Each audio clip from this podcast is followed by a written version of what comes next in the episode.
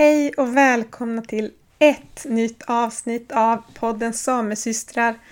Och jag är så glad att jag äntligen får släppa ett till avsnitt. Verkligen. Um, jag vill eh, börja med att eh, säga att jag fortfarande får extremt mycket fina komplimanger och kommentarer. Folk som skriver och hejar på och ja, det känns så häftigt. Alltså verkligen, det känns som en gåva alltihopa.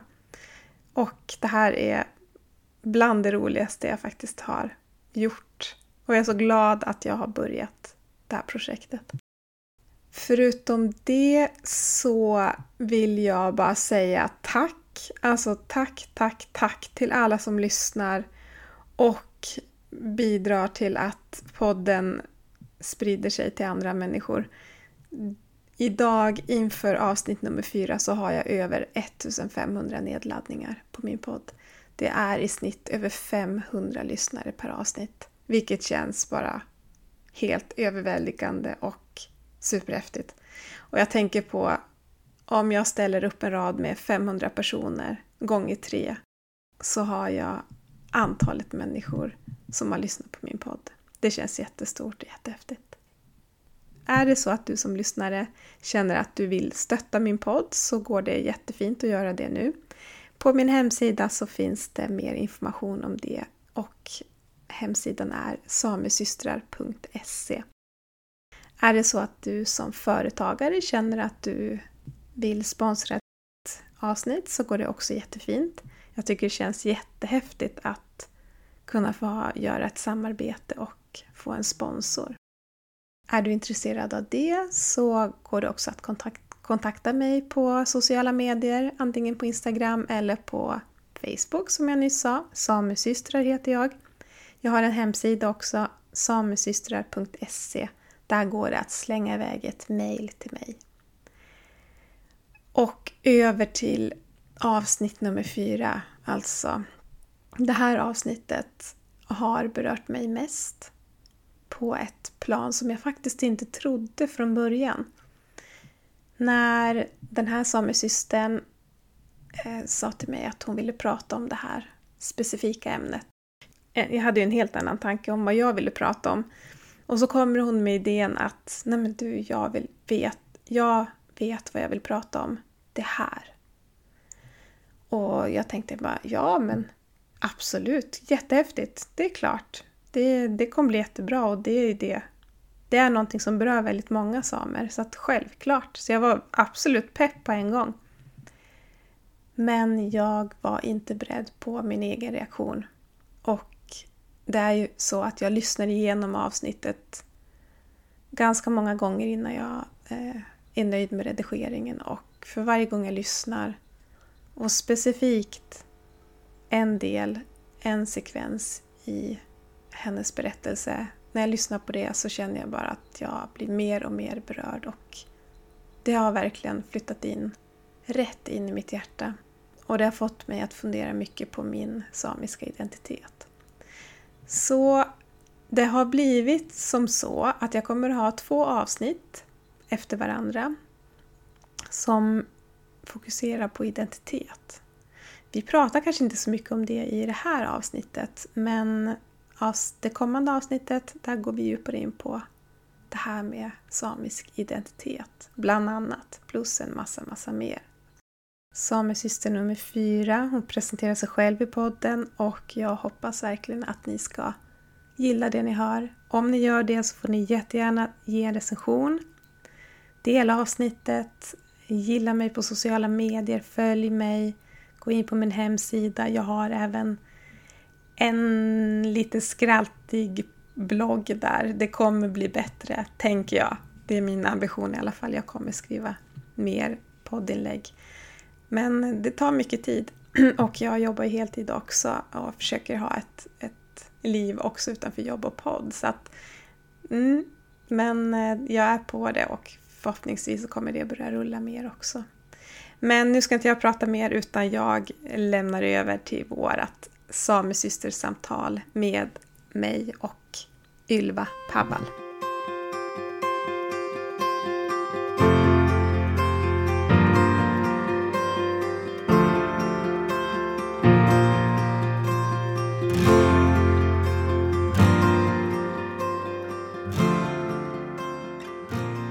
Jag känner mig helt trygg med dig. Det blir oh, jättebra.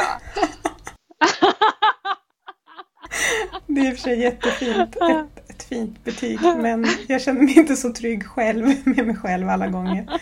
Men eh, hittills har det blivit fina samtal så att jag tror verkligen att det kommer bli det med dig också. Men eh, för att börja då. Eh, vem är du? Vem är Ylva Pavall? Ylva är eh, dotter av Erika Nordvall Falk och Evert Allan Pavall. Rötterna är i Torpon i Jokkmokk och i Svappavaara i Kiruna. Alltså vi har ju ändå träffats för ganska länge sedan. Det är inte så att mm. det var igår utan det är ju, jag räknade ut det är ju alltså 20, 20 år sedan plus, plus något sånt. På... Ja. ja, jag är ju också jag är ju också kompa-kompis till dig. Ja, men precis, det var det jag menade. och det hände alltså för 20 år sedan, vilket är så... Eh, jag blir lika chockad varje gång när jag kan säga så här, ja men för 20 år sedan så hände det, eller 25. Så. Men det var alltså för x antal år sedan. Och mm. eh, jag vill ju ha med dig i min podd för att du är har alltid tyckt att du har varit så häftig och cool och bubblande härlig. Och så var det ett inlägg som du hade lagt ut på Instagram eller något sånt om en viss grej och då kände jag bara, men den här, jag måste ha med Ylva. Och nu sitter vi här. Men eh, vi ska prata om någonting annat kanske. Eller vad känner du att du vill? Ja, mycket. vi kan börja var som helst. Ja, det finns mycket att prata om. Först, vad kul. Det är ju skitspännande att få vara med på en podd. jag har ju lyssnat på dina första eh, avsnitt och tycker de har varit jättebra. Så det känns ju kul att få sitta med i. Eh, och ja, du får, du får styra oss någonstans. Jag surrar glatt på. Gud vad härligt. Ja, men vi började med det som jag såg. Och det är det här med fertility awareness. Att du går en sån kurs. Och det som gjorde att jag hittade dig där, det är för att jag själv gör det. Och eh, alltså du går ju utbildningen och jag går kursen. Så, inte att, att, jag, att vi gör samma sak. Men... Eh, och vad är det här? Vill du berätta vad det är för någonting? Det är så häftigt. Jag kan berätta vad det är. Ja. Eh, det, det, handlar om att kartlägga eh, psyken, helt enkelt, menscykeln. Um, och så använda det, utifrån det går det att hämta jättemycket information om, om en själv, om ens liv, om ens mående. Uh, det är olika markörer som man som kan eller, skaffa massa kunskap om sig själv. Um, jag hittade den här metoden, metoden heter ju STIS-metoden. Uh, och den håller på att explodera nu i Sverige. Uh, den har, har liksom verkligen vuxit de sista eh, två åren skulle man kunna säga. Um, och jag hittade den därför att jag hade sådana problem med menssmärtor. Och så sökte jag hjälp genom vården och det enda som jag fick erbjudande om var egentligen p-piller. Jag har inte käkat p-piller sedan jag var 18 och var inte intresserad av det. Så att jag bara gick därifrån egentligen. Eh, men då hittade jag att det fanns andra sätt att få hjälp med menssmärta.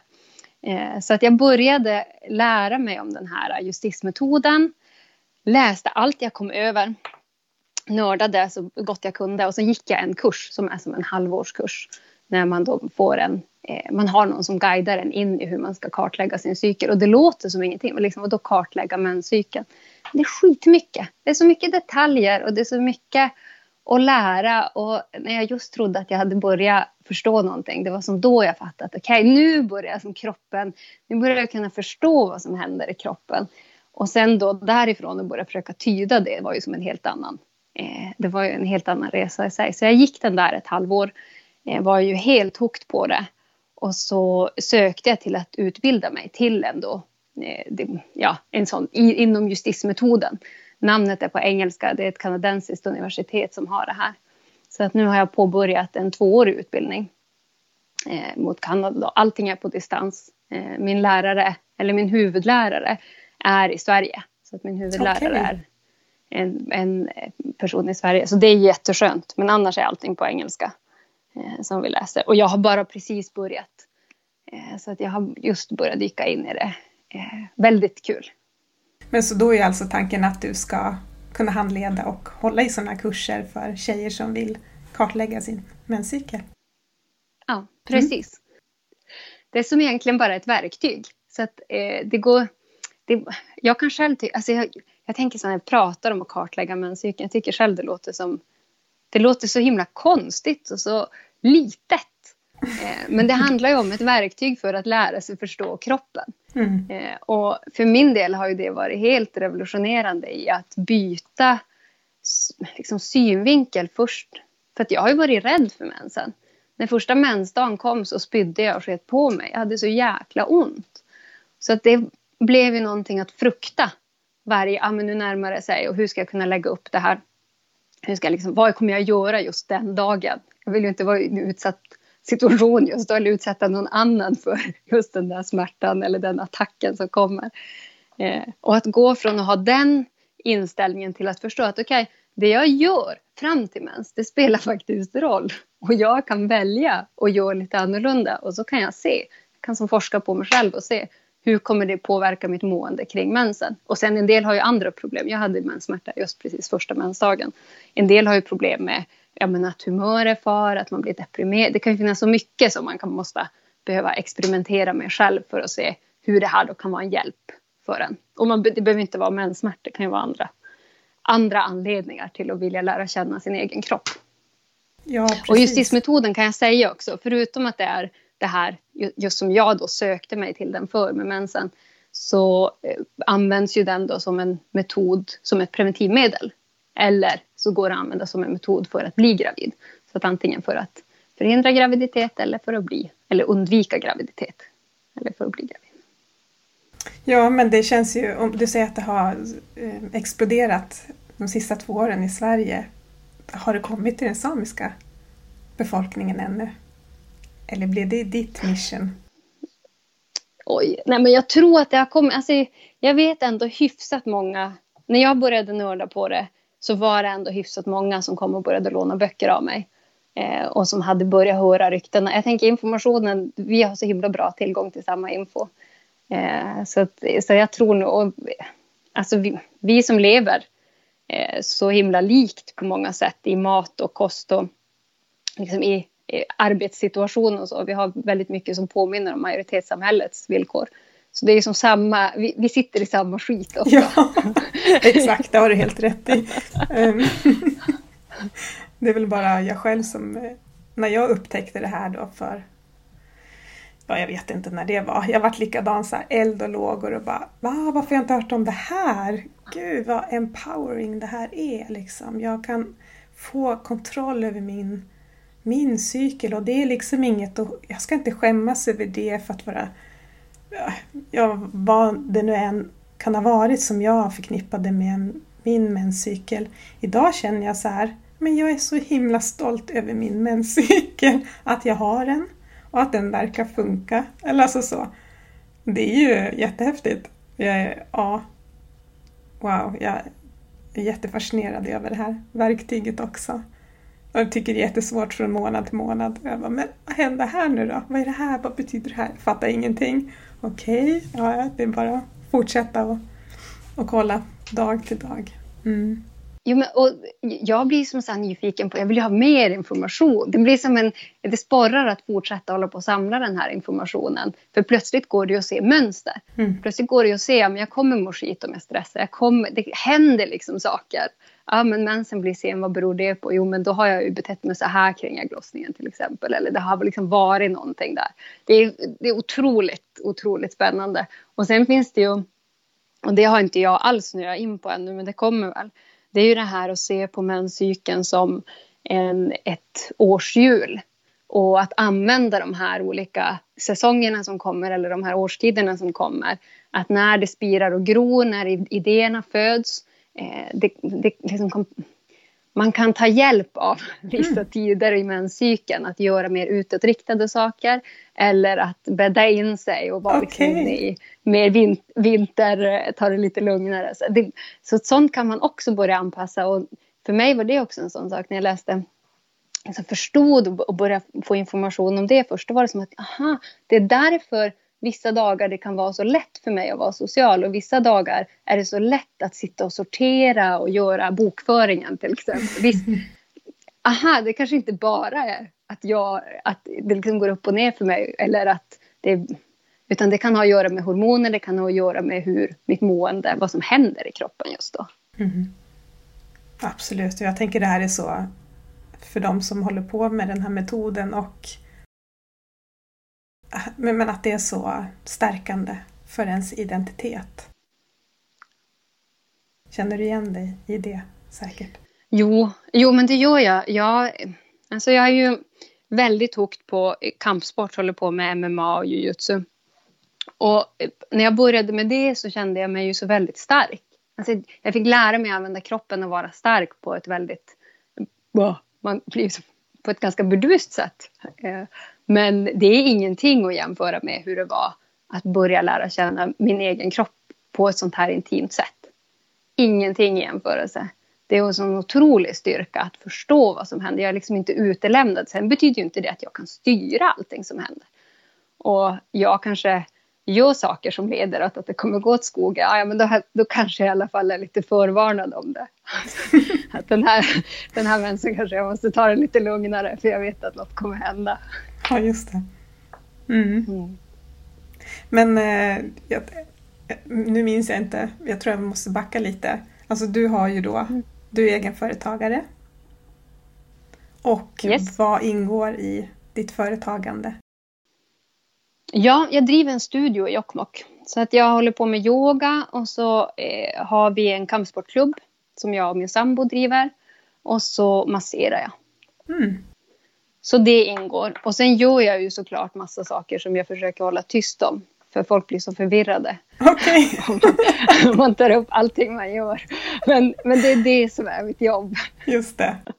Så det är huvuddelen i företaget och det är där jag lägger eh, min mesta.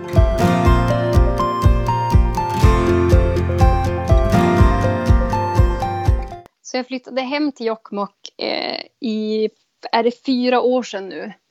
Eh, jag jobbade ett halvår på ett kontorsjobb eh, och sen startade jag e-, eget. Jag hade ju eget företag sedan tidigare men så rullade jag igång med, först med yoga och sen var det egentligen bara en tidsfråga innan jag skulle få in eh, MMA-mattor och säckar eh, och kunna dra igång med kampsporten mm.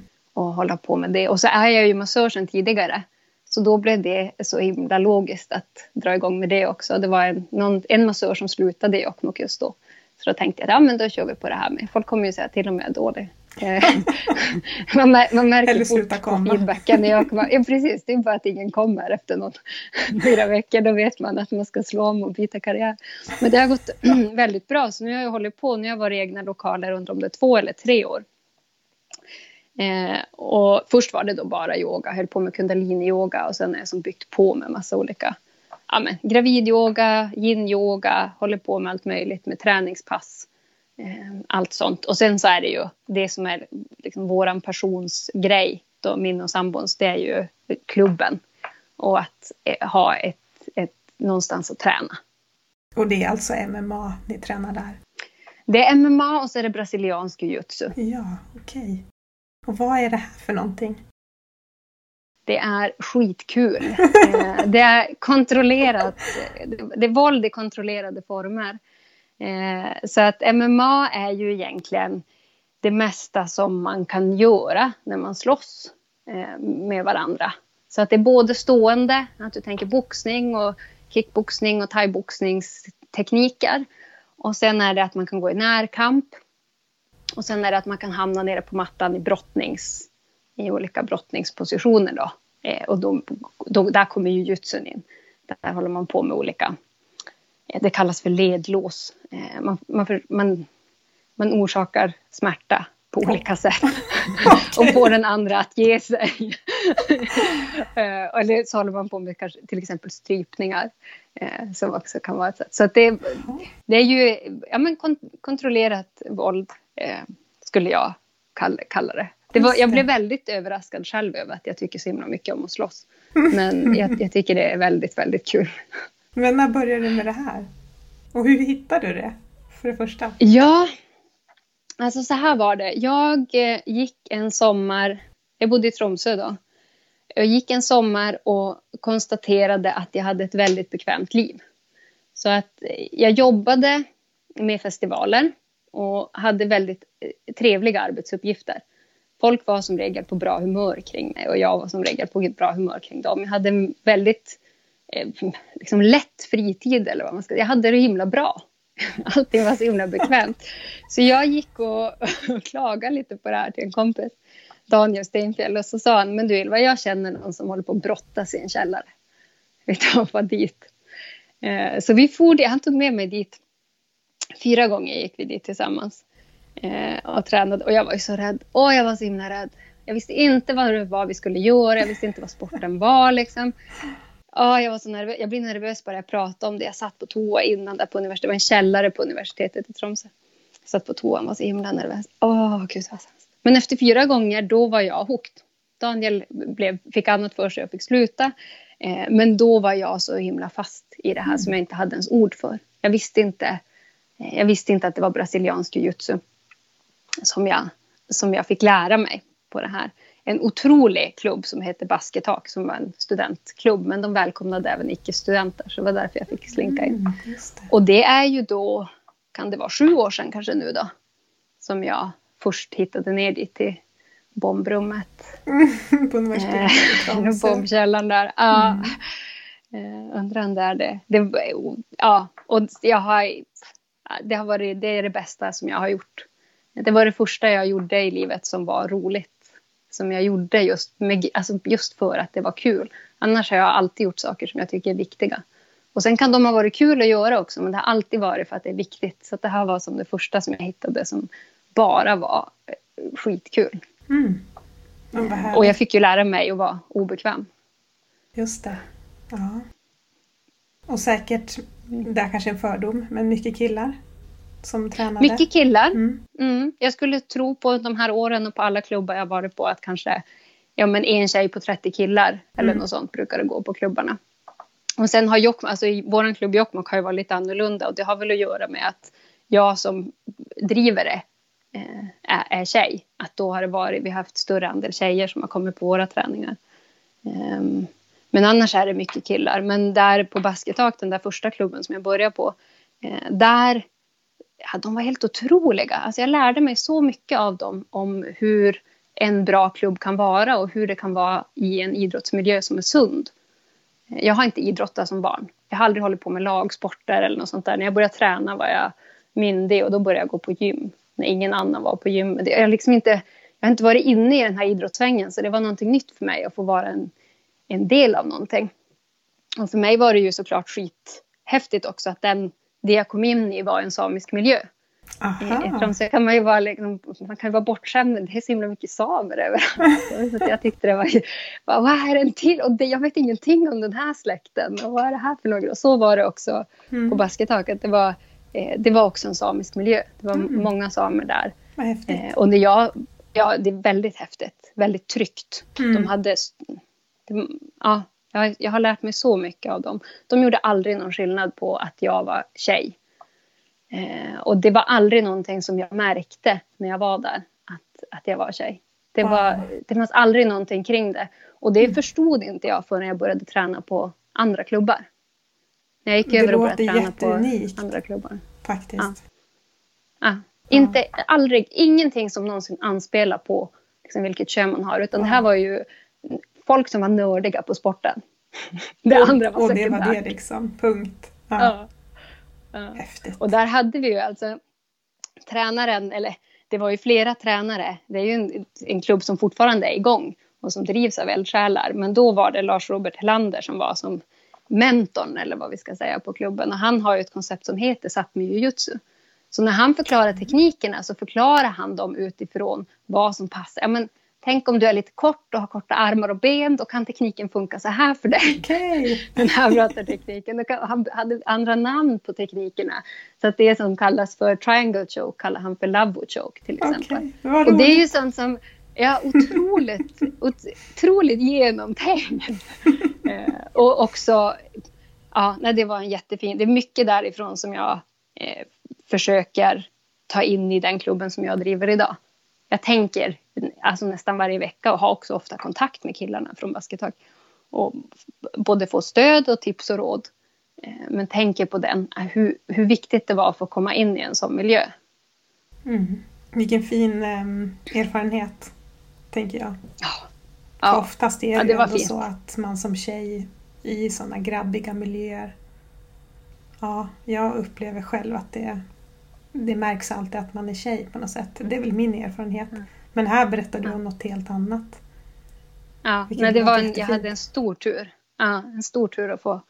Att, att det var min första klubb. För jag tror, hade jag börjat på någon grabbigare, det finns många grabbiga ställen eller machoställen, eh, då är det inte säkert att jag hade blivit kvar på samma sätt. Sen hade jag, säkert, då hade jag kanske bara sökt mig vidare men det är inte säkert att jag hade hittat den där grunden. Mm. För nu fick jag ändå ganska lång tid på min första klubb innan jag började söka mig till andra klubbar och flyttade. Mm. Och, så. och sen hade jag också, jag har varit runt en hel del och försökt träna på många olika platser eh, och hittade en till hemmaklubb som jag har varit och tränat på i många år. Det, den ligger i Manchester i England. Just eh, och där har jag som fått lära mig då eh, andra kvaliteter, om man tänker, och kvaliteter som har att göra med, med sporten och med coachning och med hur du som tränare kan tänka. Eh, så där har jag som fått lära mig det paketet av att ta och flänga dit gång på gång på gång. För visst mm. bodde du i Manchester Men, ett tag? Ja, jag var ja. utbytesstudent där. Så jag har familj där och många goda vänner som bor där eh, där utanför. Så att jag brukar vara tillbaka varje år. Så då var det så nära till hands att hitta en klubb som var i närheten. Eh, som, jag, som jag började träna med. Då. Eh, och jag har verkligen fått lära mig att vara obekväm. För det var ju det jag ville. Jag ville ju komma till en miljö där jag blev utmanad på sätt som jag inte hade sökt mig till hittills. Mm. Så det var ju det jag sökte efter när jag började gå in till den här källaren på någon skumbrottning som jag aldrig hade hört talas om innan. och det har jag verkligen fått. Alltså är det något jag har fått träna på så är det att vara okej okay med att, att vara obekväm. Ja, men så viktigt att tänker hantera jag idag. det. Ja. Superviktigt och, idag när allt ska vara så perfekt ja. på något sätt och man ska vara på visst sätt som någon har bestämt eller samhället. Så. Och bara få gå emot allting och ja, gud vad inspirerande. Ja, men och så ska jag tänka att man har lite olika behov. Alltså för en del personer är ju inte bekväma de kanske har det här redan i sin vardag. Eh, men jag, är, jag, är, jag har liksom inte det. Jag, jag, behöver ge mig själv den utmaningen om jag ska växa och kun, också kunna förstå hur en del andra har det varje dag. För en del personer är ju obekväma varje dag bara att gå ut genom dörren. Men eh, jag, jag hade det så himla, så himla enkelt på många sätt. Men, men det, mm. det säkrade jag att jag inte ska ha genom att skaffa en vardag med väldigt mycket eh, väldigt mycket träning. Då. Mm. vad kul att du ändå kunde se så här, nej men det är något som saknas i min vardag. Jag behöver vara lite obekväm eller jag behöver lära ah, någonting så. Och så bara ta tag i du det. Kan tänka att, ja. du kan tänka att de måste ha haft det så ett ganska bra tag. I början njuter man ju bara av att ha det bra men efter ett tag så känner man väl att det är något som saknas. Nej, det är otroligt. Jättekul sport. Nu, det är ju också eh, en utmaning på ett helt annat sätt att själv driva klubb och själv vara tränaren. Jag har ju lett mer pass nu än vad jag någonsin själv har, har, har fått gå på. Mm. Eh, just i och med att vi har haft pass, ja men ibland har vi lett pass fyra kvällar i veckan. Och haft grupper både i Gällivare och Jokkmokk. För vi har ju, jag har ju studion i Jokkmokk. Mm. Och sen så har vi en klubb i Gällivare som är som en systerklubb då. Alltså vi får som emellan där. Jag vet i avsnitt nummer två så pratade jag så mycket om eh, mod. Men det var modigt liksom med, med Kattis blind här. Och, och, det känner jag ju med dig också. Alltså, I min värld och utifrån, utifrån mig, eftersom jag utgår från mig själv. Att starta en klubb, det är så här, wow, det måste krävas mycket mod för det. Och hur, hur mm. att bara göra det och bestämma sig för det. Har du tänkt kring kring det också, att det blir som en att det också är en jätteutmaning men att det taggar dig mer än att låta bli liksom. Om du förstår vad jag menar. Kanske var konstigt Alltså för förklarat. mig är det, ja. För mig är det, jag, jag måste få träna. Jag kan inte tänka mig att bo utan att träna. Så när jag flyttade till Jokkmokk då körde jag ju efter jobbet på kvällarna till Gällivare för att träna och körde tillbaka igen. Så när klockan var fem och jag var färdig, då satte jag mig i bilen, hade med mig matlåda, åt snabbt utanför klubben, for in, tränade och då var jag tvungen att träna extra länge eftersom jag inte visste när jag skulle kunna komma tillbaka nästa gång. Oduschad tillbaka i bilen, åt någonting till, körde hem, var hemma vid elva kanske Oj. på kvällen. Så det var, det var inte heller hållbart att ha det, eh, den, den rytmen. Men det, den här hobbyn eller personen var värt det för mig. Så att jag visste att jag skulle måste ha någonting. Jag hade mattor hemma först i källaren. Jag visste också om att det fanns några i Jokkmokk som var intresserade och lika nördiga som mig. Eh, så att jag hörde av mig till dem, eller om de hörde av sig till mig, jag minns inte. Vi fick i alla fall reda på att, att det fanns några andra individer. Eh, och sen så började vi planera. Så att jag hade några med på laget också i Jokkmokk. Eh, och så då min sambo såklart Daniel som är också MMA-tränare precis som jag.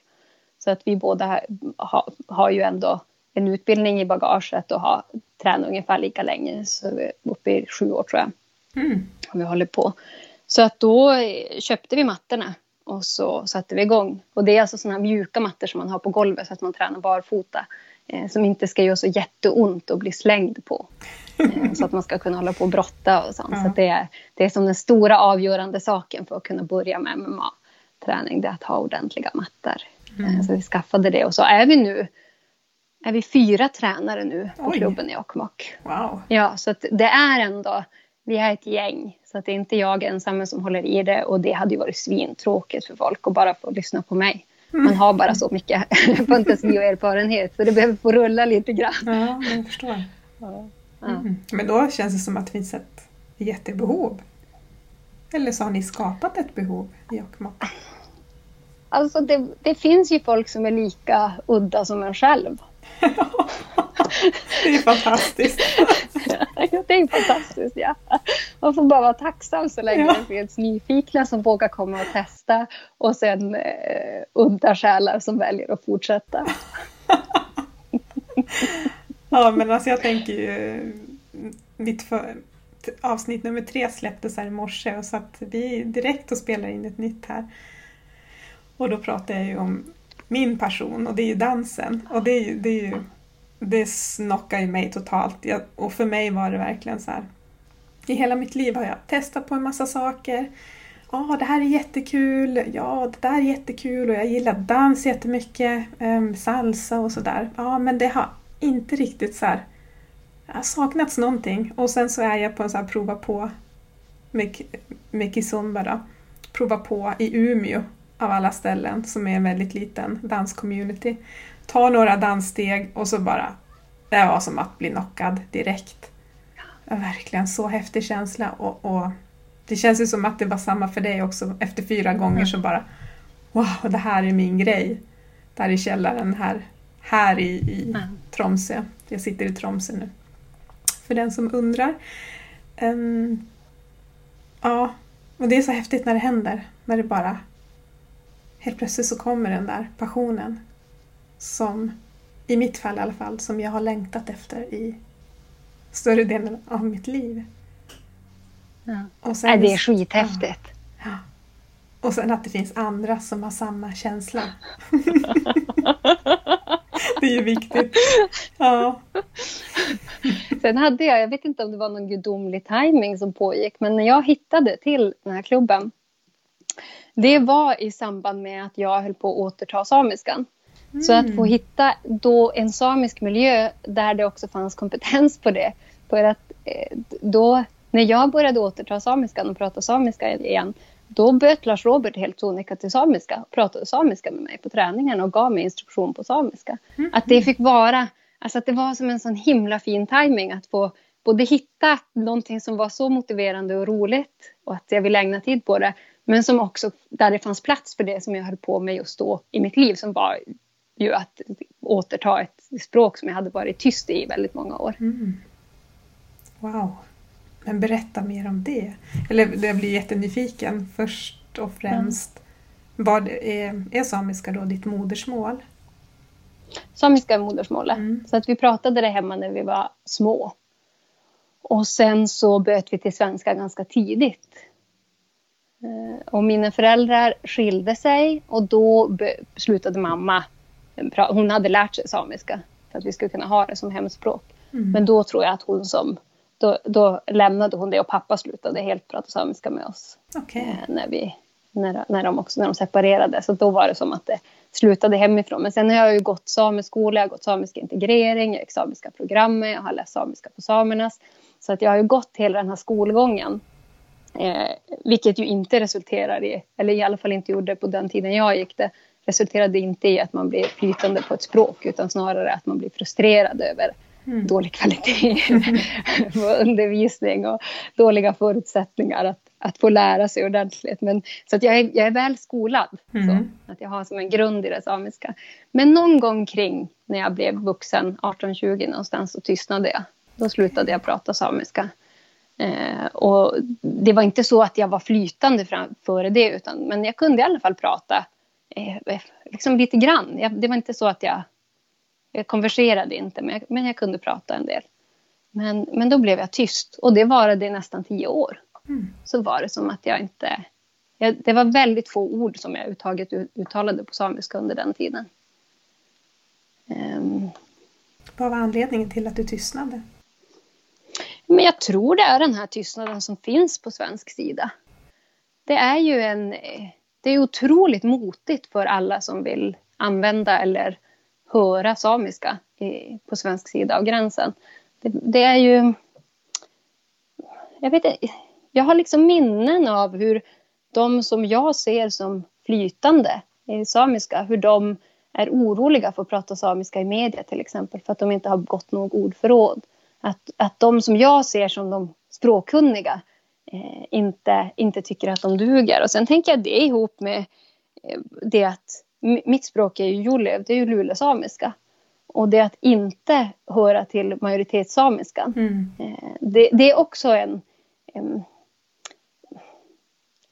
För mig blev det att ganska snabbt när jag började umgås med andra samer så insåg jag att säger jag att jag pratar samiska då, blir, då tror de att det betyder att jag förstår nordsamiska. Det gjorde inte jag.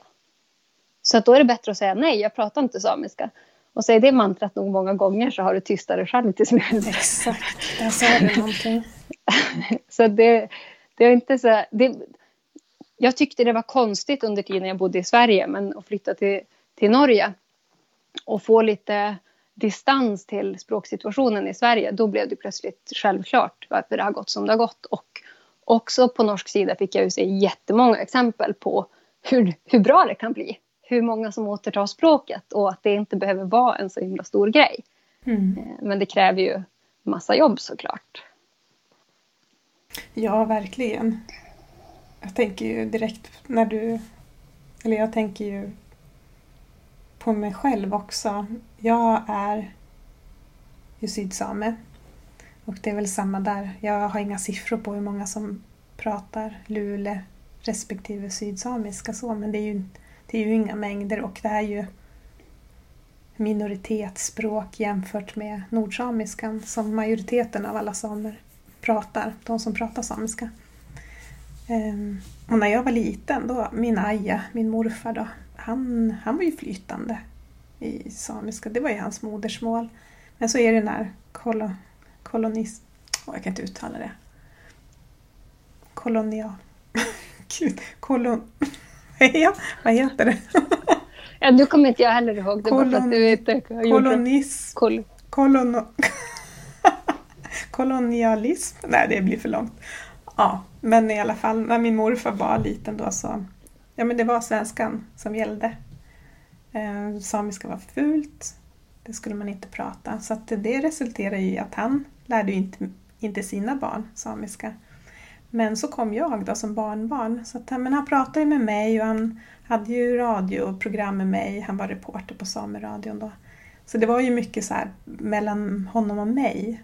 Men förutom det så hörde jag knappt samiska där jag är ifrån.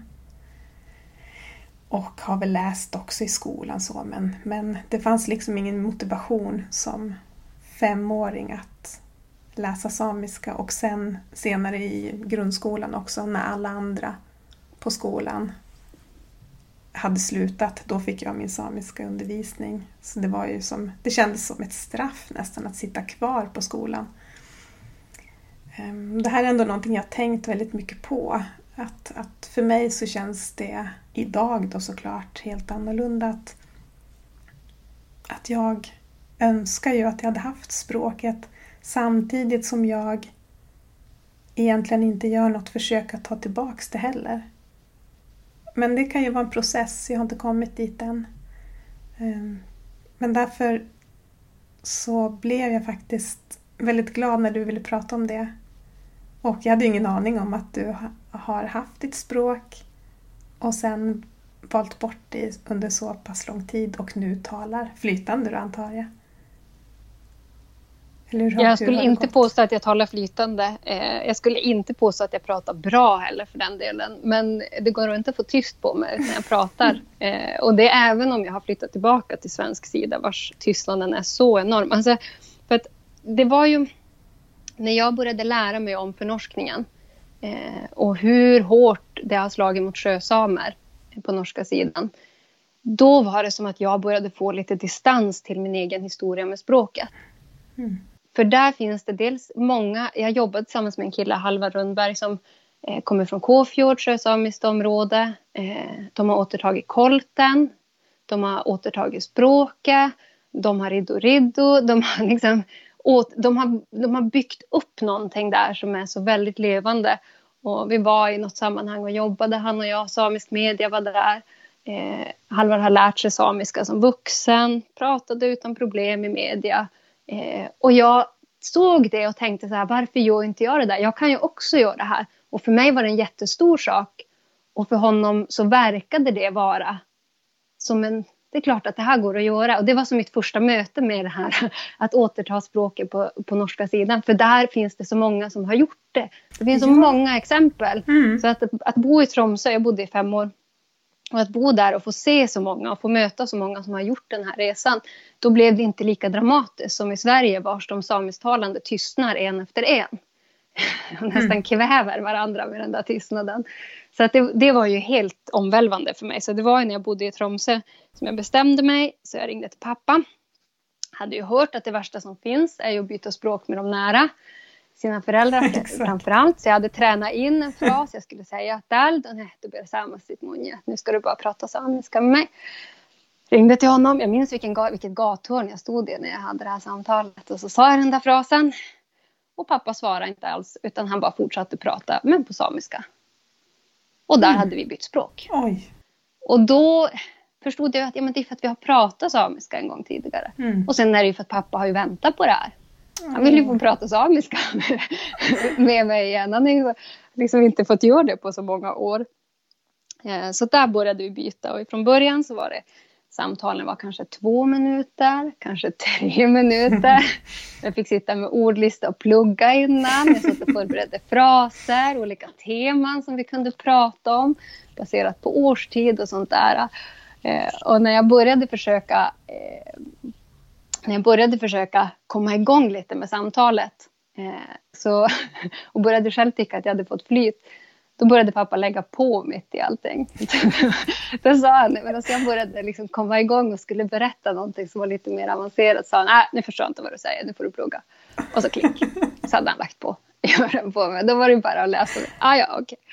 Sitt med ordboken och verkligen repetera de här fraserna och försöka få till det. Och pö om pö har vi liksom blivit bättre. Men och vi håller samiska som, som huvudspråk, han och jag, mm. eh, på bekostnad av en hel del förståelse. För att jag är inte flytande och det är en hel del som jag inte förstår och missförstår. Men det är som någonstans har vi tagit det beslutet att nu kör vi på det här. Ja, det och är det som... någonting jag måste veta, då, måste, då får jag ringa brorsan och fråga vad fan vi har sagt egentligen. Det låter som en sån här tyst silent, silent agreement. Att ni, det är samiska. 100 procent. Det är inte så silent agreement utan Nej, den är ganska högljudd från pappas okay. sida. när, jag bad, när jag bad om att få byta språk då, eh, då bad jag om det och då är, ja. finns det ingen väg tillbaka tror jag. Utan Åh, då, eh, då, då var det det han gav mig och jag har ju en otrolig tur att jag har en pappa som jag har nära kontakt med. Eh, som är en väldigt språkkunnig person ja. eh, och som inte har problem att prata samiska med mig. För det vet jag ju att många föräldrar har svårt att prata samiska med sina barn hur duktiga de själva än är på samiska och barnen också för den delen. Men eh, det var men som ett exempel på när jag försökte börja tumma på det här. Vi var uppe till fjälls, vi hade en ny båtmotor. Pappa skulle visa mig hur den här fungerar så att jag skulle kunna ta hand om det själv då nästa gång vi skulle ut och vittja nät.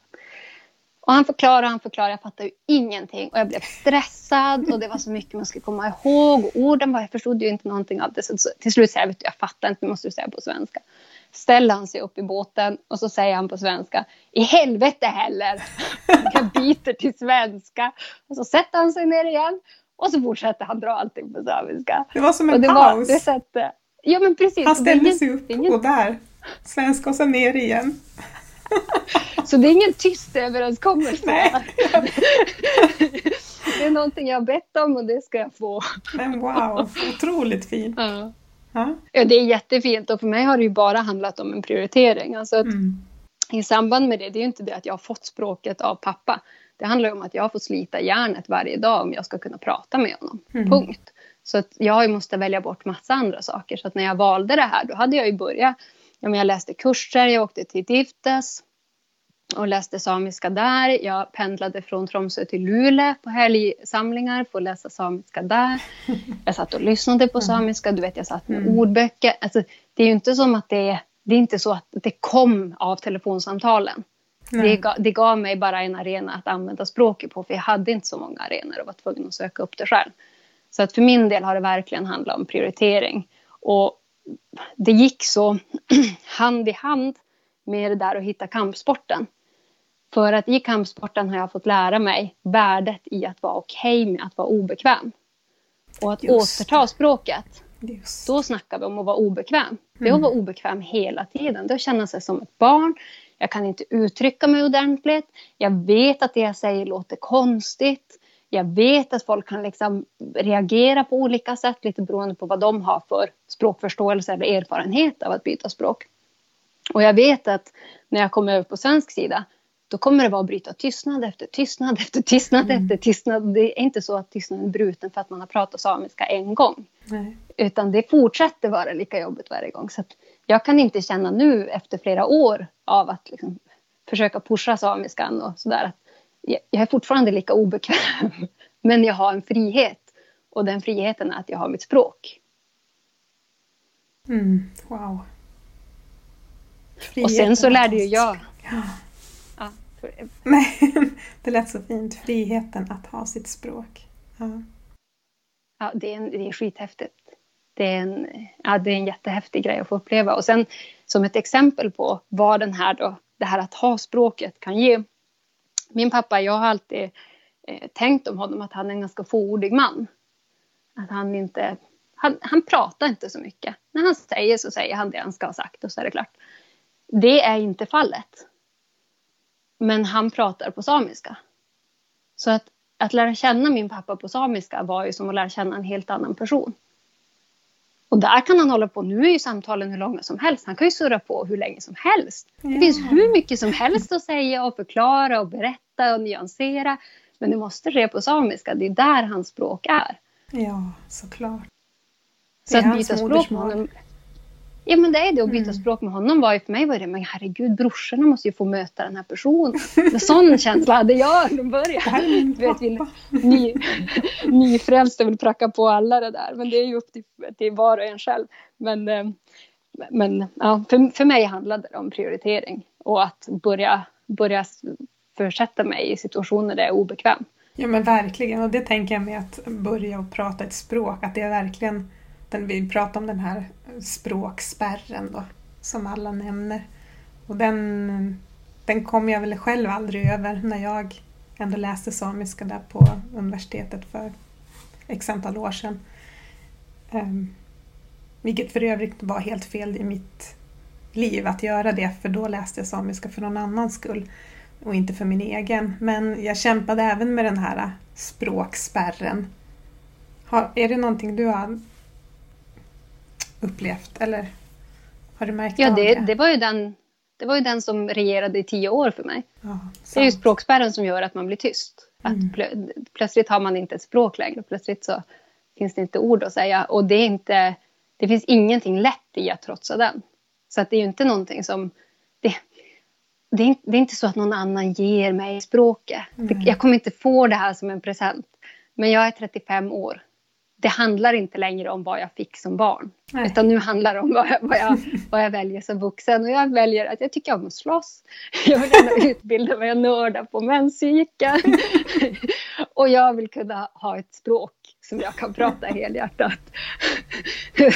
Där har du mina prioriteringar som Ja. vuxen. Då är det bara att backa upp dem och börja fylla dem med innehåll. Men det är inte lätt och jag tycker fortfarande inte att det är... Eh, alltså, det finns så mycket som är så, som är så nyanserat och det börjar som pratas om det mer på svensk sida. Men när jag flyttade hem för fyra år sedan då jobbade jag på en samisk arbetsplats i fikarummet som var gemensamt för flera samiska arbetsplatser. Till exempel museet Aite, till exempel Sametinget, eh, till exempel Laponia Chuchudus, och Laponia-förvaltningen. Det- Där satt ju många som hade samiska som jag visste jobbade med samiska som språkarbetare och som hade samiska som modersmål. Och första dagen på jobbet kom jag in i det här rummet. Där satt också folk som inte pratade samiska. Och jag pratar på samiska. Och det finns inte en enda som svarar mig. Det finns ingen som svarar mig. Alltså den tystnaden var så kompakt och så giftig. Oj. Och då var det som att, att verkligen få upp ögonen för vilken skillnad det är på svensk sida. Mm. Att de som pratar samiska på svensk sida, rackarns vilket slit det är. Alltså förstå de här som genom min uppväxt har envisats med att säga samiska fraser till mig när vi ses i skolan eller i hagen eller vilket sammanhang som helst. Alltså vilka hjältar de är. För tystnaden är på en samisk arbetsplats. Jag, tror, jag sökte mig dit för jag tänkte att här kommer jag få ett sammanhang där jag får använda det här som jag vill utveckla. Inte en chans. Efteråt får jag höra ryktesvägen att en av de som var samisktalande var så glad över att jag hade kommit att prata samiska. Okej. Bara, what? Vad är det här för något? Där Oj. sitter ni fem personer med samiska som gemensamt språk. Men ingen kan uttala det högt när det kommer en utifrån och säger någonting. Oj. Och det är bara ett exempel. Det, Ja. finns, det är ingenting unikt med den situationen utan det händer ju hela tiden på svensk sida. Eh, och att, att det där att bryta tystnaden, det, det hjälper ju inte bara att säga en gång. För det kommer fortfarande vara tyst nästa gång du kliver in i rummet. Och då måste du vara lika jäkla obe, obekväm och också obekväm för andra. Ja, Och så måste du sätta igång igen. precis. Och det kan också vara, det där upplever jag också med folk som, eh, som, som inte har problem att prata samiska med mig, som svarar mig på samiska. Det är, att vi har pratat samiska en gång, det är inte givet nästa gång att vi kommer göra det. Eh, det, det och det är ju både, det ligger både hos mig och så i den här, äh, det här sammanhanget vi är i, vars samiskan tystas hela tiden. Så att det är ju en enorm uppförsbacke att göra det och att man börjar prata om det och att det synliggörs lite mer på svensk sida kanske gör att fler eh, förstår vilket jobb de tar på sig när de börjar återta språket. Jag ska säga, jag har snart slut batteri på telefonen. Nu kom det upp en varning. Okej, Mm. är det 5% eller 15? Ja, men 5 procent. Oj! Okej, men jag hade, ja just det, du har lite batteri och här surrar det i min lägenhet. Det kanske är ett tecken. Precis, det är optimalt. Precis, men vi har pratat väldigt länge. Ja, Jätte, jättelänge. det. Ja. Det känns ändå som att vi slutar mitt i något men, väldigt viktigt, otroligt viktigt ämne. Eh, Jag hade ingen aning. Tack för att du har lyft det här med, med lulesamiskans utmaningar får man väl säga då. Eller hur situationen ser ut där du bor. Väldigt fint. Och alla dina tankar. Eller inte tankar, alla dina... Åh nej, jag trodde det bröt. Jag bara, bröt, jag måste skynda mig. Ja, men det här med fertilitetsförståelse, din klubben som du har startat och vägen dit. Och eh, ja, det här med språket. Du har tagit tillbaks det. Det har varit jättefint att få höra och få ha det här samtalet med dig också. ja, men såklart. En stor ära att få vara med på podd. Precis. Ja, men då har vi i alla fall avslutat där då, så får vi se. Det bryts väl snart. ja, det blir jättebra det här. Nu är jag helt matt. Vad kul, vad roligt Anna-Maria. Eh, och få, få vara med och ta utrymme ja. i det här. Det känns som en jättefin plats att prata om just de här sakerna. Tack för det.